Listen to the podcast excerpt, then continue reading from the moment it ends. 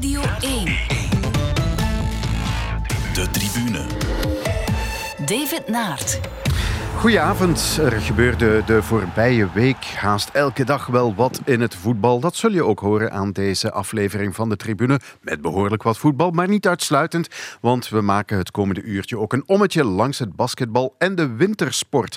Mijn twee gasten vandaag zijn sportza-collega Bert Sterks en Bart Laga, voetbaljournalist bij het Nieuwsblad. Bert en Bart, goedenavond. Goedenavond. Oh, jullie klinken van heel erg ver gaan we in orde brengen. Ehm, terwijl dat gebeurt, ga ik een eerste vraagje stellen. Um, kruipen jullie nu de winter in het land is nog op de mountainbike? Uh, iets minder, wel. Uh, vooral ook omdat het heel modderig is. Het is niet zozeer, de, niet zozeer de kou die ons tegenhoudt. Maar modder een klein beetje, dat gaat nog. En echt dikke modder, dat gaat ook nog. Maar wanneer het pas geregend heeft en het allemaal opspat, dan maak je materiaal wel heel snel stuk. Dus we zijn er een beetje voorzichtig mee. Ja. Bart, bosmodder gaat makkelijk van een fiets dan veldmodder. dus we gaan dan meestal in het bos. Van de andere kant, die bosmodder is eigenlijk zand, is eigenlijk heel slecht voor de onderdelen. Waar ik me nu mee bezig ga, is vooral het bekijken van mountainbikes in catalogussen en op internet. en uh, dromen wat we volgende zomer gaan doen. Want voor mij, maar ook voor Bert, denk ik, is het echt wel mountainbike en, en zomersport. En dat is het ook op het professionele niveau. Hè. Die ja, wereldbekers worden in de zomer gereden. Mathieu van der Poel zit in de zomer op een mountainbike en in de winter zit hij op een crossfiets. En, en zo, zo hoort het voor mij. Maar jij uh, bent toch ook eens op dat parcours in Leuven gaan rijden, hè Bert? Uh, ja, ja, ja, het crossparcours, de Bulte. Ja, ja, dat was uh, een, een, een, pittige uitdaging. Je was daar trouwens bij, denk ik. Hè, We hebben dat, het, het, het, het wasbord van Cellen Alvarado was het, hè, van twee jaar geleden of zo. En het was toch wel dieper en hoger, die Bulte, dan we vooraf hadden gedacht. Het was ja, technisch een, een hele onderneming. En, en, dat was vorig jaar. En dit jaar zijn we in Overijse voor de Druivencross eventjes de wijn geweest was, was ook pittig. Ja. De moeder aller crossen. Ja. Goed, we steken van wal met de momenten van de week. En eerst het moment van Bert. De coronapandemie veroorzaakte een unicum tijdens de Portugese voetbalwedstrijd tussen twee clubs uit Lissabon, Benfica en Belenenses. Belenenses kon niet meer dan deze negen spelers opstellen, onder wie twee keepers. Alle andere spelers waren geveld door het virus. Bij rust was de stand al 7-0 in het voordeel van Benfica. Twee spelers van Belenenses bleven vervolgens tijdens die rust achter in de kleedkamer wegens fysieke klachten. De tweede helft was nog maar net begonnen toen de reservekeeper, die als veldspeler stond opgesteld, er ook maar bij ging zitten. Daarop staakte de scheidsrechter de wedstrijd. Zeven spelers is namelijk het voorgeschreven minimum. Een eh, wedstrijd om nooit meer te vergeten. Ja, het is een klucht. Hè? En, en, mijn eerste vraag die ik hem eigenlijk stelde toen ik het las, was: zijn daar dan geen uh, belofteploegen?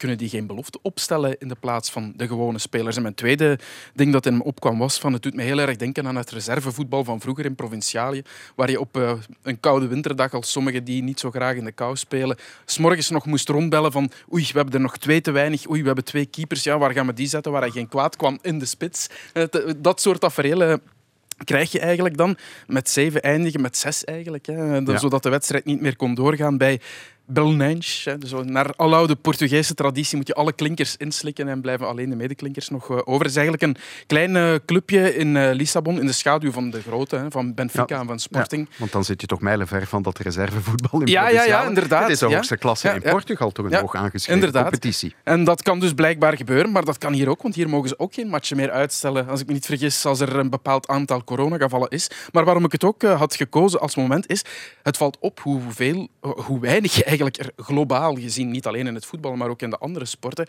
hoe weinig positieve gevallen er zijn in de sport. Als je dat vergelijkt met het grote maatschappelijke cijfer, is dat omdat ze er heel voorzichtig zijn geworden of omdat ze het misschien zelf niet willen weten. Dat kan natuurlijk ook. Het is wel zo dat er niet meer systematisch wordt getest. Bijvoorbeeld, uh, vorig seizoen moest uh, Europees spelende ploegen voor de Belgische competitiewedstrijden werden ze voor het Belgische eh, testlaboratorie getest. Voor de Europese wedstrijden werden ze dan nog eens volgens een UEFA-protocol getest. Die testen zijn nu niet meer verplicht. En ik begrijp toch ook van sommige clubs dat ze er niet zo scheutig op zijn om zich te laten testen. Mhm. Ja, omdat waarschijnlijk meer testen betekent meer positieve gevallen en betekent meer spelers die ze missen. Dus ja, wat, in het, uh, in het licht van de corona-epidemie misschien niet altijd de beste keuze, mhm. die strategie. Maar vanuit sportief standpunt denken zij dat ja, zolang uh, ze bepaalde uitbraken kunnen vermijden uh, in, in, hun, in hun spelerskern, ja, ja, is minder testen voor hem beter. Ja, bij Racing Genk zag je vorige week de tegenovergestelde beweging. Voor ze naar Zagreb zijn vertrokken, zijn alle mensen die mee op het vliegtuig stapten, één of twee dagen voordien, nog naar de club moeten gaan om zich daar te laten testen, zodat er zeker geen positieve mee aan boord zouden gaan. Dus dat is dan weer de heel andere richting. Ja. Nog even terug naar eh, die club in Portugal, want daar is vandaag meer duidelijkheid gekomen. Nu blijkt dat heel wat van die spelers besmet zijn met de Omicron-variant. Ja, vreselijke woord, ja, inderdaad. Dus dat wil alleen maar zeggen dat dat al veel meer verspreid is wellicht dan, dan iedereen denkt. Hè. Maar er was een link met Zuid-Afrika. Er was een link met Zuid-Afrika. Eén Zuid-Afrikaans international, inderdaad, die uh, voor zijn land was gaan spelen en is teruggekeerd. En die heeft het dan zo blijkbaar in de kleedkamer binnengebracht. En het waren er meteen hoeveel? Dertien, denk ik, die daarmee ja. besmet waren. Ja. Strafverhaal. Voor het moment uh, van Bart moeten we naar zondag hier bij ons in de eigen competitie.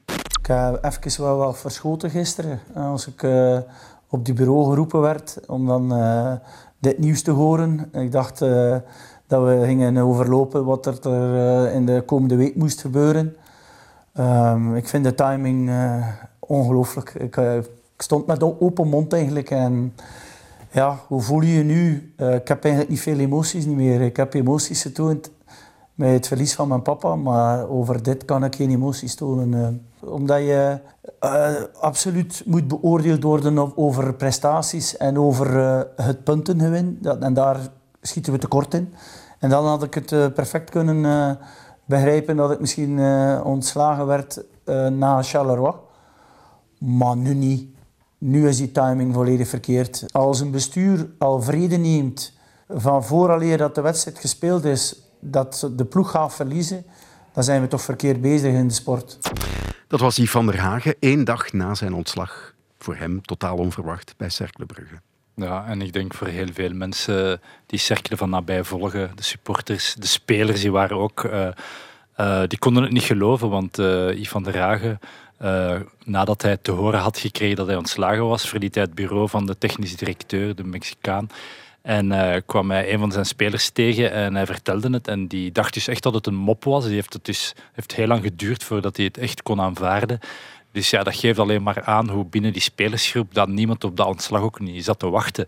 Integendeel, Cercle Brugge um, heeft totaal verdiend ook die, die wedstrijd tegen KV Mechelen gewonnen. En hij was alles behalve een vogel voor de kat. Dus met puur het resultaat mag het dus niks te maken hebben. Waar het dus wel mee te maken heeft, is ja, het verschil in visie en uh, de invloed natuurlijk van AS Monaco op die club, die vol eigenaar natuurlijk is van Cercle Brugge. Dus het is niet meer dan normaal dat uh, alle beslissingen niet in Brugge, maar in Monaco worden genomen. Maar ik denk dat het toch tijd is dat bepaalde Belgische bestuurders van Cercle eens in voor de spiegel gaan staan en zich de vraag stellen, ja, wat, wat zitten zij hier nog te doen uiteindelijk? Want dit leg je niet meer uit. Dit strookt ook niet met de waarde van Cercle Brugge, dat toch een vereniging is die voortkomt uit die christelijke traditie in, in Brugge, uit de colleges enzovoort. En ja, ik vrees dat ze van, van die christelijke traditie eigenlijk de, de verkeerde waarden hebben overgehouden. Eh, zeg maar, ja, het... Uh, het uh, het uh, achterbaks en het hypocriete in plaats van ja, de verbinding en de solidariteit die je toch wel verwacht in die club te zien en die je ook wel zag op momenten rond hun doelman Miguel van Dammen en, en dan zie je hoe mooie vereniging dat dat eigenlijk is. Uh, maar op dit moment zie je eigenlijk het, het, het lelijke gezicht en dat heeft dus alles te maken met die complete mismatch met Monaco en ik denk dat het hoog tijd is eigenlijk dat daar um, bepaalde mensen um, gevolgen aan, aan vastknopen. Uh, ja, maar de ziel van de club, de vereniging, sorry, is al langere tijd geleden verkocht. Natuurlijk, hè. Dan, dan krijg je dit.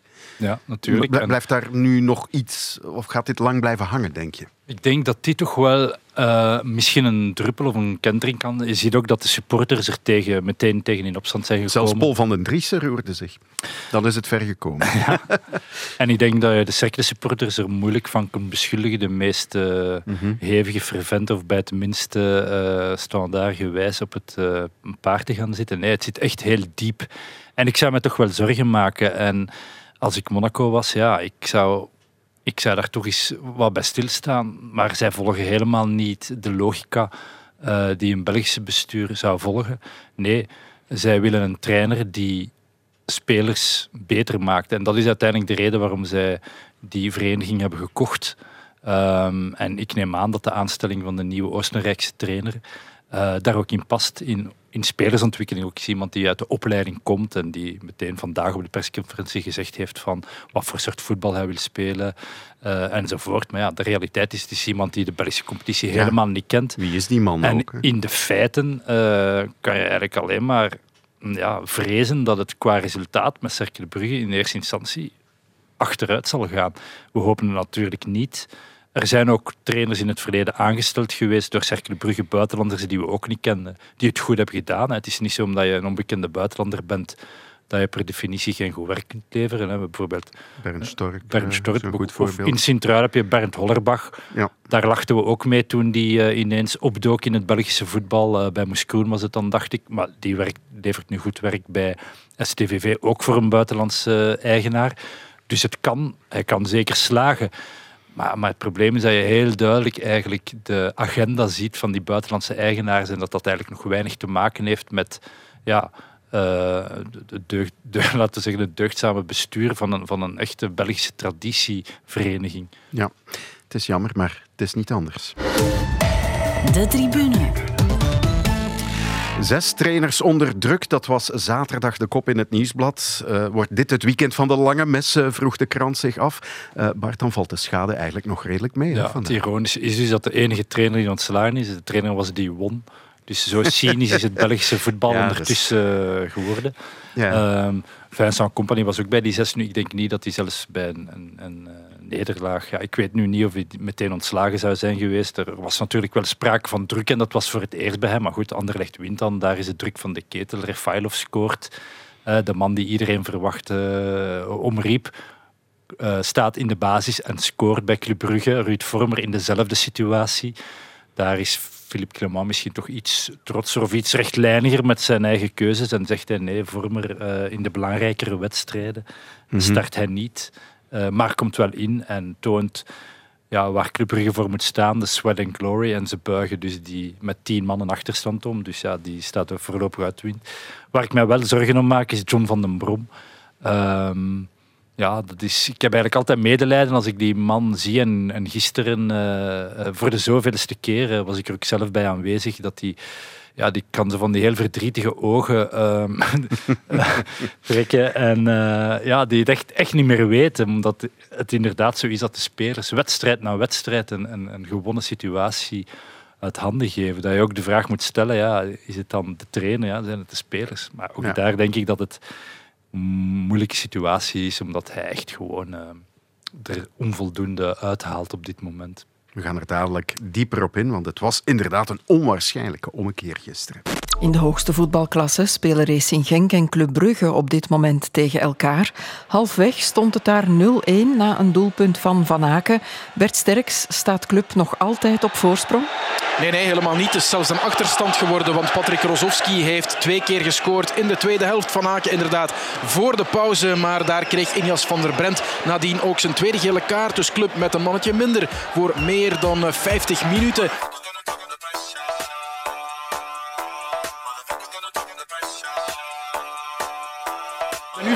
Goed opzij gespeeld. Lang de gelijkmaker. Wat heeft Club Brugge dat mooi uitgespeeld. Ruud Vormer, net hij die zo net is ingevallen. De beste hoekschoppentrapper van Club Brugge is er weer bij. Ruud Vormer, daar komt zijn bal het pak ingekoopt. En de goal van Rika. De goal van Rika. Het is 2-3. Niet te geloven. Niet te geloven. Ik ben blij voor Ruud uiteraard. Ik, uh, ik heb geen kranten gelezen deze week, maar ik hoor een aantal dingen hier voor de wedstrijd waar dat ik van schrok. En, uh, ik denk dat er heel veel verhalen worden gemaakt die, die veel minder uh, waar zijn dan dat ervan gemaakt wordt. Bart, ja, jij bent de Club Brugge-watcher bij het Nieuwsblad. Heeft Philippe Clement jouw artikels vorige week echt niet gelezen? ik denk dat. Ik denk dat hij niet zal liegen, maar ik denk dat hij er toch eens met een schuine blik naar heeft gekeken. Uh, je moet het daarom niet volledig gelezen hebben om wel ja. aan te voelen dat... Uh, maar dat is ook maar normaal. Hè. Als je ja. trainer bent van Club Brugge en niet vergeten dat hij had in november nog niet gewonnen. Uh, als je dan Club Brugge bent en je hebt de ambitie om alles te winnen in België, titel en, en beker. En in Europa lag de lat toch om, om, om, door te gaan. ook al was de loting moeilijk, ze waren dan goed begonnen.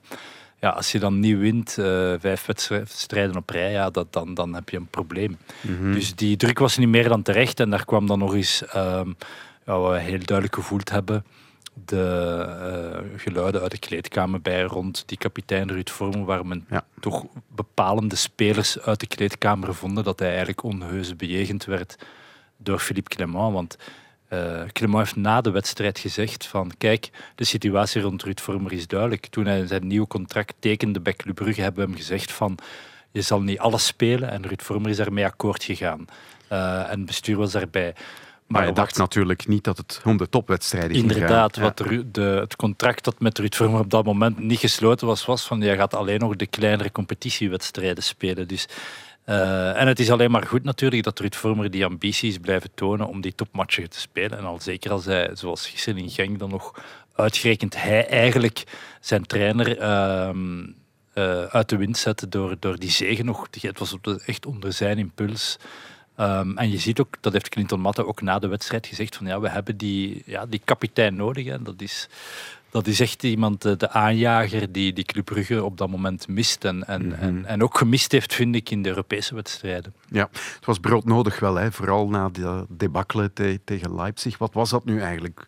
Ging het om de keuzes van Clément daar? Of een paar spelers ook die er toch niet helemaal uh, voor gingen? Ja, Philippe Clément heeft voor mij, en, en, en, en denk je dat veel mensen het met mij eens uh, ook zijn, uh, een, een, helemaal verkeerde opstelling uh, met spelers zonder vertrouwen aan, aan de aftrap gebracht. Um, Philippe Clement vertrekt altijd vanuit eigen sterkte en aanvallend voetbal en daar kan je ver mee komen en daar kan je Europa mee verbazen, maar op een bepaald moment stopt het en, en moet je durven um, teruggrijpen naar wat meer zekerheid en, uh, en automatisme en dat heeft hij niet gedaan en dat heeft Club Brugge heel zwaar betaald. Mhm. Um, uiteraard waren er individuele fouten uh, van spelers. Maar, maar goed, dat kan gebeuren. Hè. Uh, je kan op achterstand komen in zo'n wedstrijd. Maar het is dan toch heel snel in elkaar gezakt. En daar had die opstelling veel, veel mee te maken. En uh, ik denk dat Clement, ik heb het een tunnelvisie genoemd, dat hij daar wat te veel in zijn eigen ideeën zat. En, en ja, dat hij daar fout is geweest. Mm -hmm. Kan het in ja. zekere zin ook overschatting van het eigen kunnen geweest zijn? Want hij stelt eigenlijk een ploeg op met te weinig recupererend vermogen op dat moment. Met alleen Balanta als, als, als uh, echte werkkracht. Hè. Rits was er niet bij op het middenveld. Mhm. Mm -hmm. um, maar zelfs met zwembanden aan zou hij nog verdronken zijn, denk ik. Eder Balanta. Dus op dat vlak kan je zeggen, als dat lukt, fantastisch. Want dan uh, staat Club plots vier stappen verder. Maar helaas, dit is echt wel gegokt en, en, en zwaar verloren op die moment. Ja. Maar Clement is iemand die uiteindelijk ook nog niet zo heel lang trainer is. En hij vertelt altijd zelf graag het verhaal dat hij bij Waasland Beveren kwam. En hij zei, jongens, we gaan aanvallend spelen. En dat dan de spelers bij hem kwamen en zeiden, ja coach, dat kunnen wij niet. Wij zijn Waasland Beveren. Mm -hmm. Wij kunnen niet aanvallend spelen. En Philippe Clement is er dan heel trots op dat hij er wel in geslaagd is om die jongens wel een heel dynamisch aanvallend voetbal bij te brengen. En dat is waarschijnlijk het beste voetbal geweest dat Waasland Beveren, dat men op de Vreetil de voorbije 10, 15 jaar gezien heeft. En dat was zijn verdienste. Op dat is hij naar Genk gegaan, daar is hij kampioen geworden. En met Club Brugge, sindsdien is hij altijd al kampioen geweest. Dus hij heeft alle redenen om vertrouwen te hebben. En hij is nog altijd, vind ik, een van de beste Belgische trainers op dit moment in de competitie. Maar op een bepaald moment, ja bereik je je plafond. En, en, en, en ja, zoals Bert zegt, loop je jezelf voorbij en, en ga je denken dat je, dat je alles... Natuurlijk, wat er ook mee te maken heeft, zij in die eerste wedstrijden tegen Paris Saint-Germain Leipzig verwachtte niemand iets van hen en overtroffen ze de verwachting. En nu dacht iedereen, ja, het is thuis tegen Leipzig. Ze zijn in Oost-Duitsland gaan winnen. Het zal nu ook wel minstens een punt, daar kunnen we toch wel op rekenen. Zeker toen dan bleek dat dan nog eens um, Olmo, toch een van hun ja, meest creatieve spelers, uh, Paulsen, hè, hun beste spits, of een van hun beste spitsen, en hun, en hun eerste doelman er niet bij waren. En dan was de trainer ook nog eens afwezig. Ja, dus dan, dan stijgen de verwachtingen wel, wel heel erg hoog natuurlijk. Ja. Het, is een, het is een avond die van Philippe Clement een nog betere trainer gaat maken, denk ik, op de mm -hmm. lange termijn. Dat wel. Want heeft hij nu echt onder druk gestaan, Clement? Nee, toch? Nee, maar ik denk er zullen wel kritische intern kritische vragen zijn gesteld geweest. Uh, maar je ziet dan toch weer uit zijn keuze tegen uh, in Racing Genk dat hij toch vormer gewoon op de bank houdt. Dat hij toch wel... Ja. En ja, die persoonlijkheid toont van nee, kijk, ik uh, ben de trainer, ik stel de ploeg op. En uiteindelijk hebben de spelers er echt wel voor gevochten. Um, inclusief Ruud Vormer. Dus daar kan je dan toch wel zeggen dat hij eigenlijk uiteindelijk uh, natuurlijk mede dankzij die zegen de, de rijen heeft kunnen sluiten. Natuurlijk, nu woensdag is het opnieuw uh, van uh, in Genk te doen voor de beker.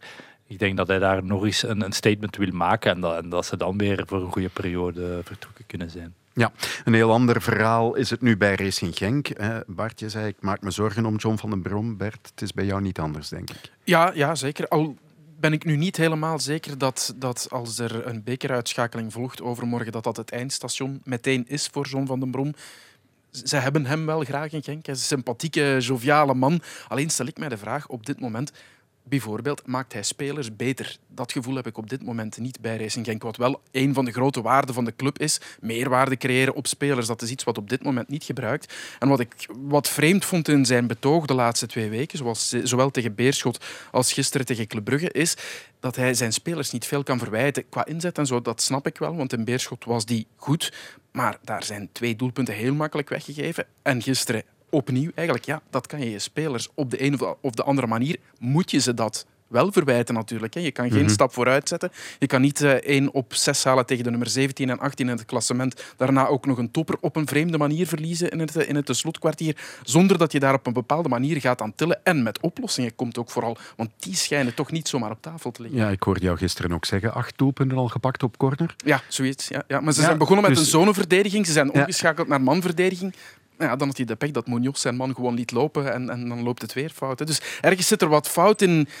Want daar kun je toch aan werken. Ja, dat is, dat is pure discipline, volgens mij. Mhm. Zeker als je man op man verdedigt, is dat pure discipline. Dat is kijken, volgen en, en zien dat je erbij bent. En, uh, ja. Bovendien, gisteren ontbrak uh, Paul Onuachu. Mhm. Maar je kan niet zeggen dat uh, de spelerskern van de Racing Genk niet breed genoeg is om, om een stevig elftal op de been te brengen. En dan denk ik dat uit het ja, kapitaal van spelers dat daar uh, ter beschikking is, kan John van den Brom denk ik absoluut meer doen dan op dit moment geloof ik dat ze niet eens in de linker kolom van de rangschikking staan. Ja, hoe wordt daar nu in de club naar gekeken, denk je Bert? Er zijn koelemenaars en er zijn mensen die heel hard aan John van den Brom vasthouden. Hè. Zoals Dimitri, Dimitri Dokonde, dat is, dat is geen geheim dat hij een grote fan is van John van den Brom. En als de ploeg draait onder Zon van den Brom, dat hebben we ook al gezien, dan is het fantastisch mooi voetbal natuurlijk. Hij heeft mhm. nu het geluk gehad, denk ik, dat hij dat punt in Zagreb heeft gepakt in de Europa League, waardoor dat ene doel wel nog op tafel blijft liggen. Dat kan nog, die Europese overwintering. Anders hadden we nu al een veel moeilijker verhaal gekregen. Het is al moeilijk, het is niet de eerste keer. Vorig jaar is het al geweest, eerder dit seizoen is er ook al eh, kritiek en druk op Zon van den Brom geweest. En er is die assistent natuurlijk gekomen, hè, die uh, Riddersholm, die zelf een trainer T1 al is geweest met palmares. Het is een beetje zoals je een mooie oude notenboom in je tuin hebt staan en je denkt, ja, hij gaat misschien toch eens omvallen, het wordt wat gevaarlijk, ik ga alvast een zaag kopen, maar ik zet er de tanden nog niet in, ik leg, ze nog even in het tuinhuis. Maar misschien volgend jaar, dan, daar komt het voor mij een beetje op neer. Ja. Um, als je naar het klassement kijkt, ja, er is nog geen ramp gebeurd hè, voor Racing. Het staat daar allemaal zo dicht bij elkaar. Hè? Ik denk op vijf punten van de top vier op dit moment. Dus nee, dat, dat is zeker nog mogelijk. Alleen als je puur een moeilijk naar, programma. Een moeilijk programma met KV Mechelen nu, inderdaad, als uh, volgende wedstrijd. Maar als je puur naar de cijfers kijkt, staan ze natuurlijk ver beneden de waarde geclasseerd van wat er in die spelerkern is. En voor wat de Club Racing Genk ook staat. Ze hebben veel te veel puntenverlies geleden. Mm -hmm. Een uitschakeling in de beker, zou dat toch geen drama zijn? Sowieso is het een drama. Hè. Genk is altijd ook een bekerclub geweest. Het is een, mhm. een, competitie waar ze heel hard aan vasthouden, waar ze eh, veel plezier al hebben uitgehaald. Ook in de, in de voorbije 10, 20 jaar zijn ze er vaak ver in geraakt. Dus dat is, dat is een hoofddoel altijd geweest voor Racing Genk. Plus, een van de hoofddoelen was ook aangegeven door trainer en technisch directeur bij de start van het seizoen ja, echt bovenin meedraaien. Echt, echt meedoen voor de prijs. En dat is op dit moment, met hoe het draait, natuurlijk niet het geval. Ja. Ja, in, de assistent, in die assistent zou ik me echt zorgen maken als ik John van den Brom was van Cercle Brugge heeft hetzelfde gedaan. Hè. Dus voordat uh, Yves van der Hagen viel, was eerder Lorenzo Stalen al uh, vervangen door een Oostenrijkse assistent. En Thomas Buffel. Uh, Thomas Buffel, pardon, ja. ja. En, dus ja, dus, ik, ik vrees er eerlijk gezegd voor, maar ik, ik wens het de man niet toe. Ik zeg niet dat het woensdag is, maar de week wordt wel redelijk beslissend. Het zijn cruciale week, maar dat mogen we ook niet meer zeggen. De tribune. In Europa konden de Belgische clubs vorige week niet al te veel potten breken, maar gelukkig haalden ze op fiscaal vlak wel hun slag thuis. De discussie over de bedrijfsvoorheffing is namelijk verschoven naar de lente en misschien wel naar de eeuwigheid. Minister van Financiën van Petegem wou de clubs verplichten om de korting van maximaal 12 miljoen euro per club te investeren in infrastructuur en jeugdopleiding, maar dat plan is dus van tafel gehaald. Belangrijkste aanpassing is eh, de wijziging bij de RSZ, waar de kleinste verdieners worden vrijgesteld van de sociale bijdrage. En de grootste die zien voortaan 15% van hun loon naar de sociale zekerheid gaan. Maar dat is nog altijd een pak onder het gemiddelde zeg maar, van 38%. Dus uh, goed gespeeld door onze voetbalclubs en de Pro League. Ja, er was een, een, duidelijke strategie van, van de Pro League om, om, om ja, laten we maar zeggen, all-in te gaan. Van te zeggen van we gaan echt alles met hand en tand verdedigen. En dan zal er uiteindelijk, zullen maar een beetje moeten toestaan. Um, ze hebben daarvoor gerekend op de steun, onder, vooral dan van de Franstalige liberalen, waar, waar um, voorzitter Boucher, die zoals we weten ook voorzitter is van een amateurclub in de Framborin in, uh, in Henegouwen, uh, dat die zich echt met volle gewicht ook voor dat voetbal in de strijd heeft binnen de regering heeft geworpen. En ja, die strategie heeft wel gewerkt, moet je zeggen. Want uh, uiteraard moeten zij uh, voor dat erkennen eigenlijk de clubleiders ook wel dat die sociale voordelen die ze hadden op de korting op de RSZ, dat dat iets te gortig was. Dus dat dat gecorrigeerd is, daar, daar konden zij nog wel in komen. Um, het belangrijkste voor hen is dat het fiscale luik dat dat uh, toch wel vrij goed overeind blijft. En, en daar ja, en er wordt in maart zo gezegd opnieuw naar gekeken, maar dat valt nog te bekijken of dat het geval zal zijn. Je ziet dan ook met die verplichting, die was er eigenlijk al, dat ze moesten uh, de korting investeren in jeugd. Um, maar werd niet gecontroleerd. Maar werd niet gecontroleerd, ja. Het zal mij benieuwen of het dan nu zoveel beter zal gaan. Wat we in de praktijk zagen was dat uh, ja, niet alleen jeugdtrainers, maar ook trainers van het eerste elftal mee met die uh, gelden werden betaald. Omdat men dan zei, ja, zij hebben ook jonge spelers uh, onder hun hoede. Dus je kan eigenlijk op heel ja. veel verschillende manieren er een draai aan geven mm -hmm. dat bepaalde investeringen ten goede komen van, van de jeugd. Maar vinden jullie dat het voetbal recht heeft op die voorkeursbehandelingen? Michel Louagie schermde daar opnieuw mee in de krant. En we zijn de enige niet en zelfstandige ondernemers. Maar ja, dat is een hele andere situatie die hij er vond ik toch bij. Ja, dat is een maatschappelijke discussie die ja. we moeten voeren. Hè. Moeten wij als uh, Belgen allemaal samen het voetbal subsidiëren? Um, Ergens wel, vind ik. Ja, waarom niet? Uh, voetbal verenigt veel mensen en uh, iedereen wil graag dat de Belgische ploegen presteren. Maar als je dan kijkt naar wat hebben die voordelen nu de voorbije jaren ons Belgisch voetbal opgeleverd, dan vind je dat eigenlijk bitter weinig. Mm -hmm. Want als je kijkt naar de Europese resultaten, mm -hmm. uh, Absoluut. waarbij Agent, oké, okay, ze zijn groepswinnaar geworden in de Conference League, maar laten we niet vergeten, toch niet tegen de allerbeste ploegen. En dan in hun laatste wedstrijd in Cyprus uh, verliezen ze dan nog. Dan denk ik ja, dan, uh, als het dan over Michel Louagie gaat, dan denk ik dat hij Belgisch voetbal een betere dienst kan verwijzen of de Belgische coëfficiënt waarop dan de deelname van de uh, Belgische ploeg in de Europese competitie gebaseerd is, denk ik dat hij de Belgisch voetbal een betere dienst kan bewijzen door dan te proberen die wedstrijd te winnen, uh, dan, uh, ja, dan zomaar te vinden dat er meer geld moet worden geïnvesteerd in, uh, in de clubs. Mm -hmm. Het is al de tweede keer dit seizoen dat een Belgische club in Cyprus is gaan verliezen. Dat heeft echt niet alleen te maken met RSZ of met een taxshift of op welke manier gelden verdeeld worden. Het heeft ook gewoon te maken met slecht beleid. Dat, als je tegen dat soort clubs gaat verliezen, dat heeft niet alleen maar met geld te maken mm -hmm. natuurlijk. Nog een ander dingetje. Uh, vorige week is de spijtoptandregeling van Dejan Velkovic, voetbalmakelaar, bekrachtigd. Dat betekent dat Operatie Zero nu echt in een stroomversnelling komt, uh, Bart, in die zin dat het Openbaar Ministerie aan de slag kan. Ja, en uh, dat betekent eigenlijk dat het, het, onderzoek is afgerond. Dejan Velkovic is uitgepraat. En zijn verklaringen kunnen als basis dienen om ermee verder te gaan. Niet als enige bewijs natuurlijk. De, de, het is eigenlijk uh, steunbewijs voor, voor, uh, voor andere zaken, maar het gerecht heeft daar zijn werk gedaan. En we kunnen dus binnen heel binnenkort een, een uh, vordering verwachten van vele namen. We horen toch ja, dat het om tientallen, misschien wel meer dan 50 namen gaat. Mm -hmm. Die kunnen worden doorverwezen. Ze zullen daar niet allemaal voor de rechter moeten komen. Misschien dat er sommigen ook een schikking kunnen treffen. Maar ja, het, we zitten toch vrij dicht bij de ontknoping. het onderzoek is afgerond en dan kunnen we hopelijk sneller vooruitkijken naar een proces. Zorgt dat voor onrust bij sommige bestuurders of clubs? Ja, ongetwijfeld. Hè, dat voel je al heel lang. Mhm. Ehm, en ik denk dat met heel velen hebben gekeken naar die beslissing van de Kamer van Inbeschuldigingstelling in Antwerpen. Ehm, ja, het was ook nieuw, hè, omdat er eigenlijk in ons Belgisch recht nog maar voor de eerste keer een spijtopstand op die manier aan het werk is. Wat ik nu wel denk, is dat ja, al die advocaten van al die mensen die uh, in opspraak komen en, en beschuldigd gaan worden, ja, die gaan natuurlijk nu ook nog aan zet komen en die gaan waarschijnlijk ook nog ehm, bepaalde zaken in hun mouw hebben zitten. Ehm, die zullen ook wel in bedenkingen hebben bij hoe het federaal parket is te werk gegaan in die zaak. Ehm, maar ik denk toch wel dat de beslissing van vorige week niet onderschat kan worden. En uh, ja, ik denk wel dat we nu wel naar een uh, snel, hopelijk, naar een uh, richting een proces kunnen uitkijken. Wanneer dat proces dan ja. effectief gaat plaatsvinden, is, nog een andere, zaak. Maar we, we gaan toch wel al een vordering hebben, hopelijk binnenkort, met namen en feiten. En we gaan dan toch beter zicht krijgen wat, wat is nu de impact geweest van die operatie propere op ons voetbal. Dat gaan we dus in de gaten houden. De tribune. Radio 1. Straffe stoot gisteren van de Belgian Lions, want in de WK-voorronde klopte ze basketbalgrootmacht Servië. We gaan winnen. Ja, Kom on. zeggen. We gaan winnen. We gaan winnen. We gaan winnen. Het is wel een andere eh, zaak als hij nu nog mist. Dan moet er wel een fout gemaakt worden. Hij gaat binnen. Ja, binnen. Ja. Vier punten voorsprong. We winnen. Avramovic. Die gaat snel voor de drie punter. En die valt ernaast. En rebound. toe! Ja, ja, ja, België heeft het. En ja, Libera had de controle. Het is een feit. België klopt Servië. Fantastisch. Fantastisch. Ja, die road to the World Championship is ingezet.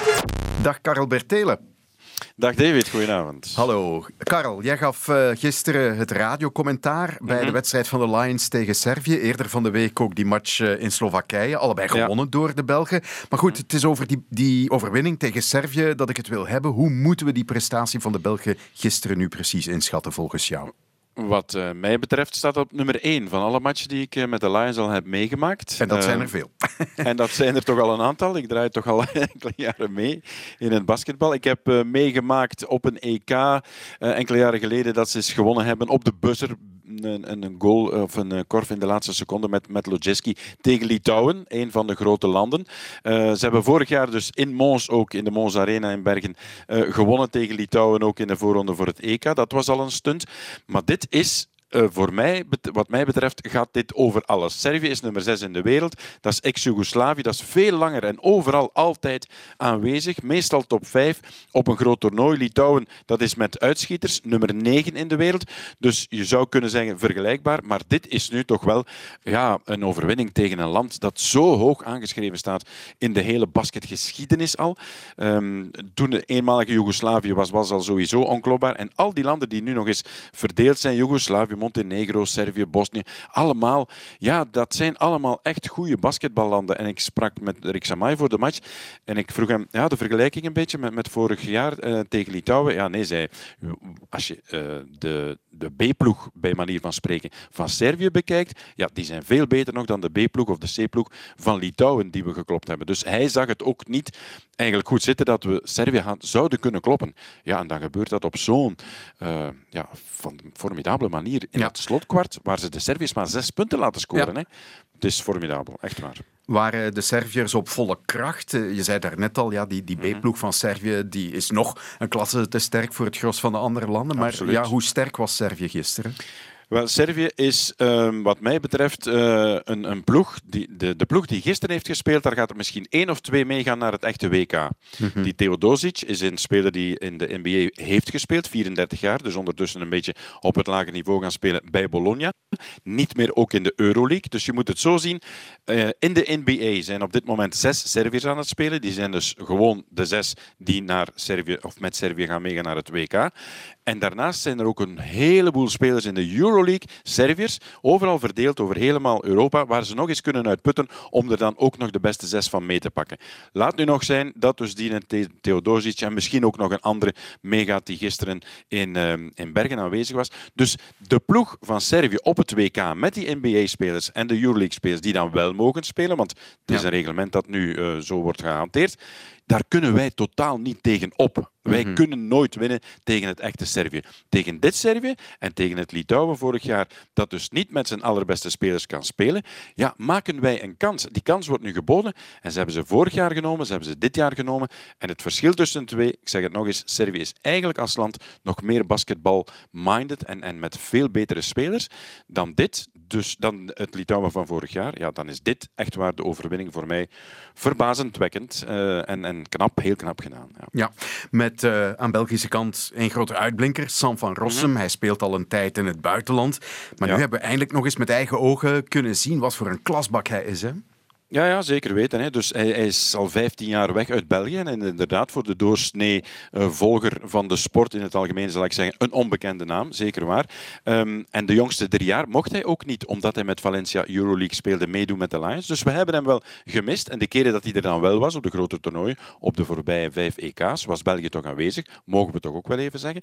Ja, is Van Rossum nog altijd de spelverdeler nummer één. Hij doet het team draaien. En dat heeft hij nu nog eens bewezen. Is heel goed bezig heel het jaar voorbij, twee jaar zelfs bij Valencia, een paar blessures gehad, niet kunnen blijven constant spelen. Maar als hij er is, als hij in vorm is, ja, dan doet hij toch de ploeg inderdaad, uh, ja, steekt hij inderdaad uh, de snelheid erin. Uh, zorgt hij voor ehm, de plays die moeten gespeeld worden. Is hij de aanstoker al, denk ik ook in de kleedkamer van, we staan 12 punten achter bij de rust. Jongens, dat is niet onoverkomelijk. We gaan proberen Servië te kloppen. En dan is er natuurlijk één element bijgekomen. Het verschil tussen de eerste en de tweede helft. Die verdediging raakte gesloten. Ze hebben echt een antwoord gevonden op dat spel van Theodosic en zijn maats.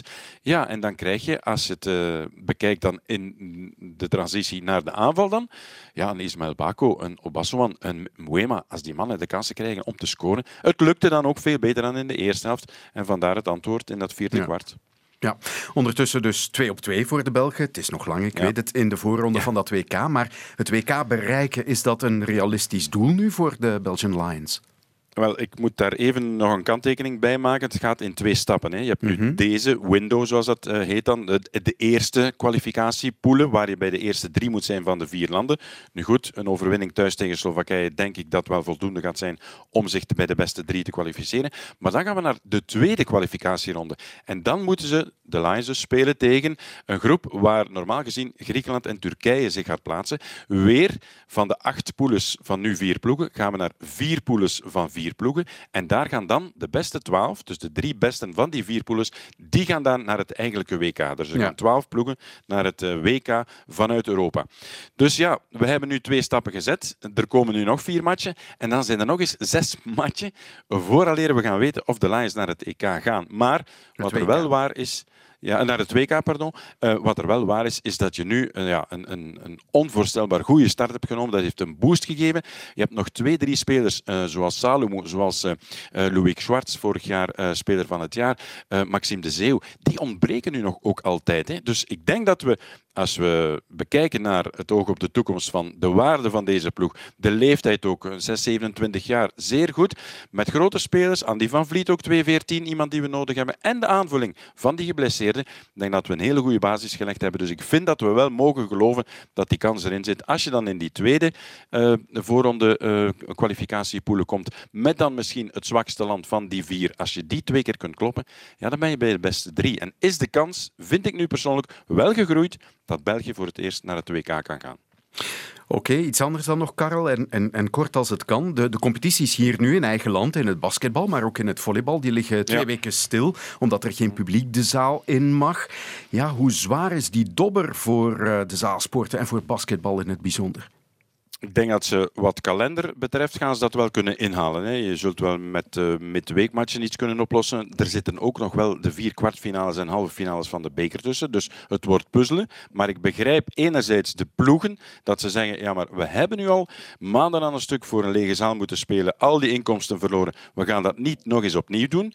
Alleen is het raar dat dan andere evenementen met zittend publiek wel mogen plaatsvinden. Dus ik vind ergens dat er toch een, een rare redenering is van waarom niet, zaal, niet publiek toelaten in zaalsporten waar de mensen allemaal zitten en dan evenementen of concerten wel laten plaatsvinden. Mhm. Ik vind dat een beetje raar, maar ik begrijp de clubs die zeggen niet opnieuw inkomstenverlies als we het kunnen doen. Straks met een volle zaal of met publiek, dan denk ik dat we inderdaad eh, ze een kans moeten geven om de kalender een beetje te verschuiven. Ik denk niet dat dat een echt groot probleem gaat worden.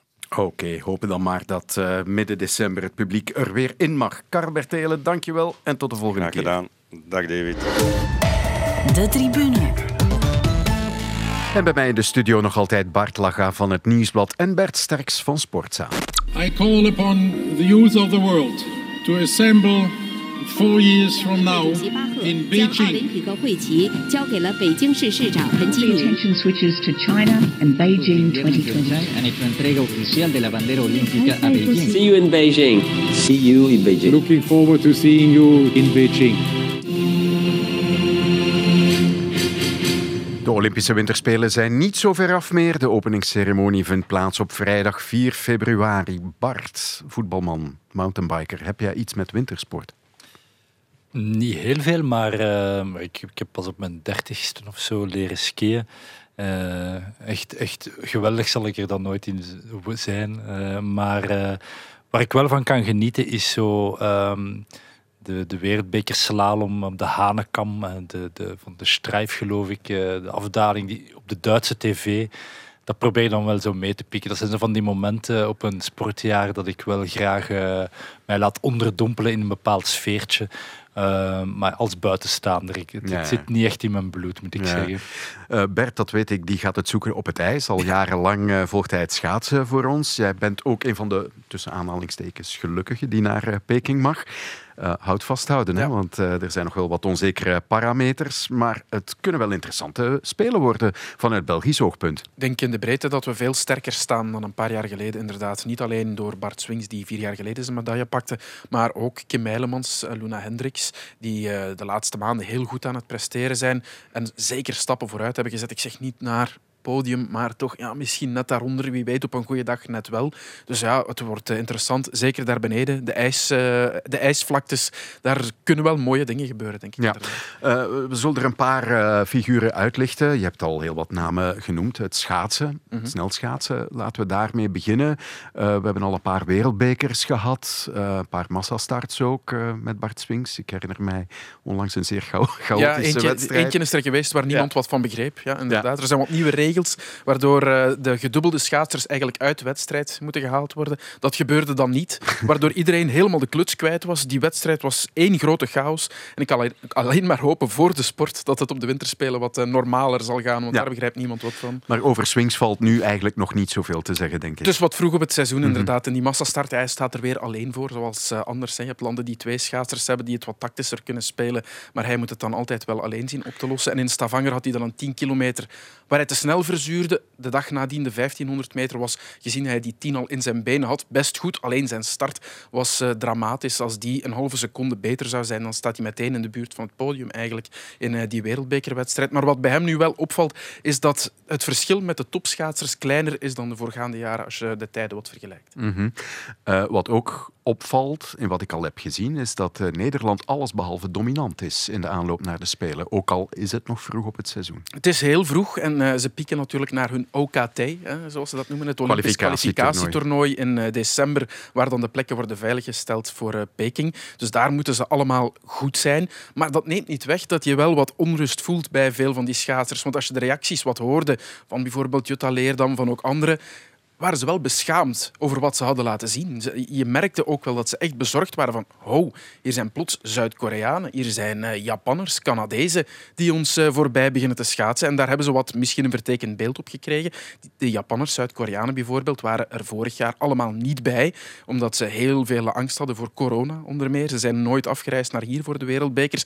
En blijkt dat ze daar wel goed gewerkt hebben. In Japan ook bijvoorbeeld met Johan de Wit, een Nederlandse trainer. Die doet daar heel goede zaken met die Japanse eh, schaatsers en schaatsters. Waardoor er een uh, veel internationaler deelnemersveld is dan pakweg acht jaar geleden in Sochi. Ja. Daar was het bijna belachelijk. Hè. Daar, daar won Nederland alles. Ik heb het hier genoteerd. 23 van de 36 medailles gingen toen naar Nederland, waarvan acht gouden. Vier jaar later 16 van de 42. Dat was het al wat uh, minder. Daar gingen ze ook gespreid naar elf landen, waar het in Sochi maar zeven landen Mhm. waren. En nu in die wereldbekers zie je ook weer datzelfde fenomeen een beetje, ook alweer verdeeld over elf verschillende landen. Het is een veel internationaler deelnemersveld, breder geworden. Maakt het veel interessanter, vind ik eerlijk gezegd ook. En maakt de sport, ja, het, het bekijken ook meer waard op dit moment. Zo is het. Uh, Oranje is wel sterk altijd in het shorttracken. Uh, hoe zit het daar uh, wat de Belgen betreft richting Peking? Ja, minder goed. Stijn de Smet die staat er wel redelijk goed voor. Dat is het heetste ijzer in het, in het vuur, denk ik, dat we op dit moment hebben. Staat er in het milieu ook bekend dat hij heel mooie manoeuvres en moves heeft. Op dat vlak is, is hij een van de beste en moet als ambitie wel een finale plaats hebben in Peking. Zijn zus Hanne is eigenlijk ja, misschien wel de beste die we hebben. We werd vice-wereldkampioen op de 1000 meter. Maar zij is op de sukkel met uh, blessuurlast ook een uh, hersenschudding gehad, waardoor ze problemen kreeg met haar evenwichtsorgaan. Ze heeft nu soms nog last van fel licht, wat met ijs natuurlijk een probleem is als je daarop uh, staat. Dus het is te hopen voor haar dat ze heel snel weer haar niveau kan oppikken. Dan kan zij heel mooie dingen laten zien. Dat, dat heeft ze in het verleden al bewezen. De grote ontgoocheling nu is dat de estafetteploegen er niet bij zijn. De mannen-estafette, de gemengde estafette, die hebben het niet gehaald voor Peking. En dat is iets waar naartoe gewerkt is de voorbije jaren. En hebben ze daar echt op ingezet? Ik hoor de kritiek van de bondscoach Pieter Gijzel dat de ploeg verwaarloosd is de voorbije vier jaar. Bij de schaatsfederatie vinden ze dat een opmerkelijke uitspraak, want er is meer geïnvesteerd in shorttrack dan voorheen. Maar natuurlijk, de realiteit is financieel wat ze is, denk ik, in België bij de wintersporten. De budgetten zijn niet eindeloos. Daar worden keuzes gemaakt. Dat geld gaat en naar shorttrack en naar lange banen. Ook binnen het shorttrack zijn er dan nog verschillende projecten. Dus ja, met enorm veel geld kan daar denk ik ook niet gegooid worden. En een van de grote problemen is dan, als je dan naar de, de pot geld van de lange baan kijkt, is dat er nog altijd geen piste is, geen Mhm. baan is in België, waardoor trainingskampen altijd in het buitenland moeten plaatsvinden, altijd duurder uitvallen dan wanneer je het in eigen land zouden kunnen houden en je ook nooit een instroom van jonge schaatsers zal krijgen. Als ze het gewoon nergens kunnen doen, shorttrack, dat kan dan nog wel een Hassel bijvoorbeeld, Mhm. maar lange baan, dat blijft een enorm probleem en dat speelt mee in de budgettaire keuzes, plus het feit dat sponsoring vinden ook niet gemakkelijk is voor die wintersport. Je hebt een Ja. Belgisch bedrijf als Daikin, dat sponsort de Nederlandse ploeg, om maar eh, aan te geven. Ja. Uh, nog altijd op het ijs Luna Hendricks. Die is uh, zeer goed begonnen aan het seizoen. Dat laat het beste verhopen voor die Olympische Spelen. Ja, toch In wel. het kunstschaatsen ja, ja, dus. ja, toch wel. Die heeft gewonnen aan maturiteit op alle vlakken, zowel artistiek... Het is nog jong eigenlijk. Ja, ja 22 jaar. Ja. Ja, ja, maar zo, enfin, in kunstschaatsen zijn er al veel jongeren natuurlijk die er uh, hoger staan. Maar ze heeft gewonnen aan maturiteit, artistiek, uh, maar ook mentaal. Vroeger een beetje een stresskip. En dat is nu veel verbeterd. Nochtans, heeft de lat hoog gelegd hè, met een vijfde plaats op een WK.